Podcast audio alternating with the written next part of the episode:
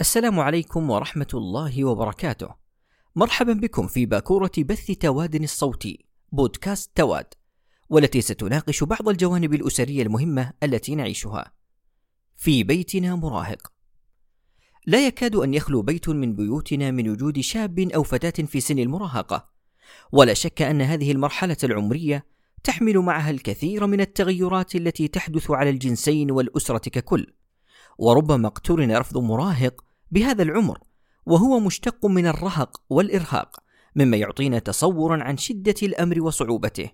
والعرب كانت تطلق لفظ البلوغ والحلم على هذا السن التي صنفها مختص التربية من بين سن التاسعة حتى التاسعة عشر تقريبا إن جمعنا بين الآراء كلها. وقبل أن نبدأ بالحديث عن أسباب وطرق التعامل مع هذه المرحلة علينا أن نعرف أن الإسلام ولأنه دين كامل قد بدأ بتهذيب هذه المرحلة مبكرا. فقبل اختيار شركاء الحياة كزوجين جعل الدين والخلق أساسا ليضمن لنا تربية سليمة نقية للجيل. ثم وجه الآباء والمربين ببعض التوجيهات والأوامر التي تسقل من صفات الطفل قبل بلوغه حتى يصل لهذه المرحلة وهو متأصل قد تربى على أسس مثلى يسير عليها في فتوته. مثلا أمر النبي صلى الله عليه وسلم بأن نأمر الأطفال بالصلاة عند سبع سنين وأن يضربون عليها لعشر. تأصيل لخمس صلوات باليوم والليلة على مدار ثلاث سنوات. نستطيع القول أنه يقيم الصلاة خمسة آلاف وأربعمائة وخمسة وسبعين مرة خلال هذه الفترة ليبلغ العاشرة وقد أصبحت الصلاة واجبا لا تهاون فيه.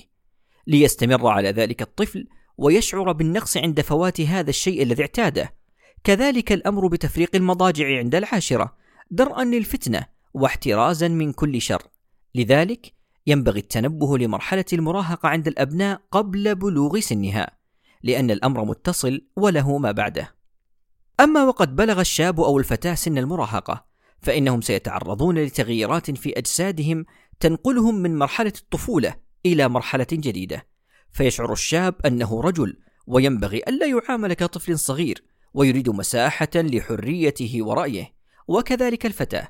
تشعر أنها أنثى متكاملة ولم تعد طفلة ولا احتياجات واستقلالية وكل هذا طبيعي. إلا أن الخوف يكمن من الانجراف حول حب التجربة واتباع الهوى والانسياق وراء حماسة الشباب.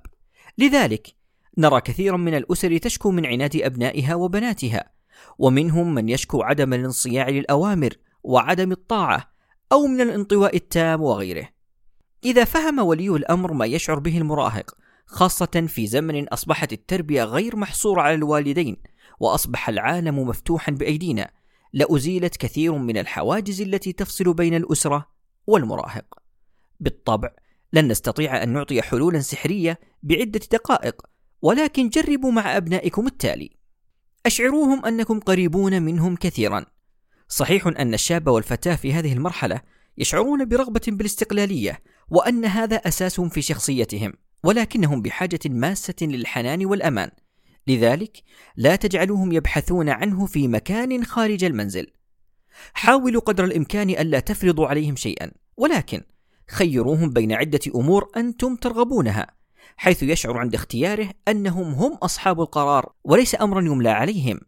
هذا سيعطيهم ثقة أكبر ويجعلهم يتحملون نتيجة اختيارهم. عند الخطأ عاقبوا ليس عقاب مضرة بل عقاب تأديب. ناقشوهم. هم يعلمون تماما ماذا ستقولون لهم. وغالبا عند ارتكاب الخطأ لأول مرة يكون الارتباك والخوف من ردة الفعل كبير. لذلك ذهب بعض المختصين لضرورة الحزم المبكر حتى لا يتجرأ المراهق بعد ذلك. بالطبع يختلف الأمر حسب نوعية الخطأ المرتكب فليس كل الأخطاء تستدعي العقاب. لذلك النقاش وجعل المراهق يتحمل مسؤولية قرار ما أو فعل ما سيؤثر عليه كثيرا ويوجهه. عند الصواب والتصرف الصحيح أثنوا عليهم، كافئوهم، ليعلموا أنكم عند العقاب منصفون غير متسلطين، فالتشجيع يغذي الإيجابية دائما. أعطوهم مساحة معينة من الحرية. نعم، الحرص واجب وضروري، كذلك الخوف الزائد غير مبرر، خاصة في هذا الزمن.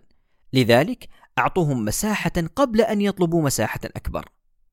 تجارب الناس ليس بالضرورة مناسبة لك، لذلك استعينوا بالله أولا، والدعاء لأبنائكم وبناتكم ثم استشارة أهل الاختصاص الموثوقين.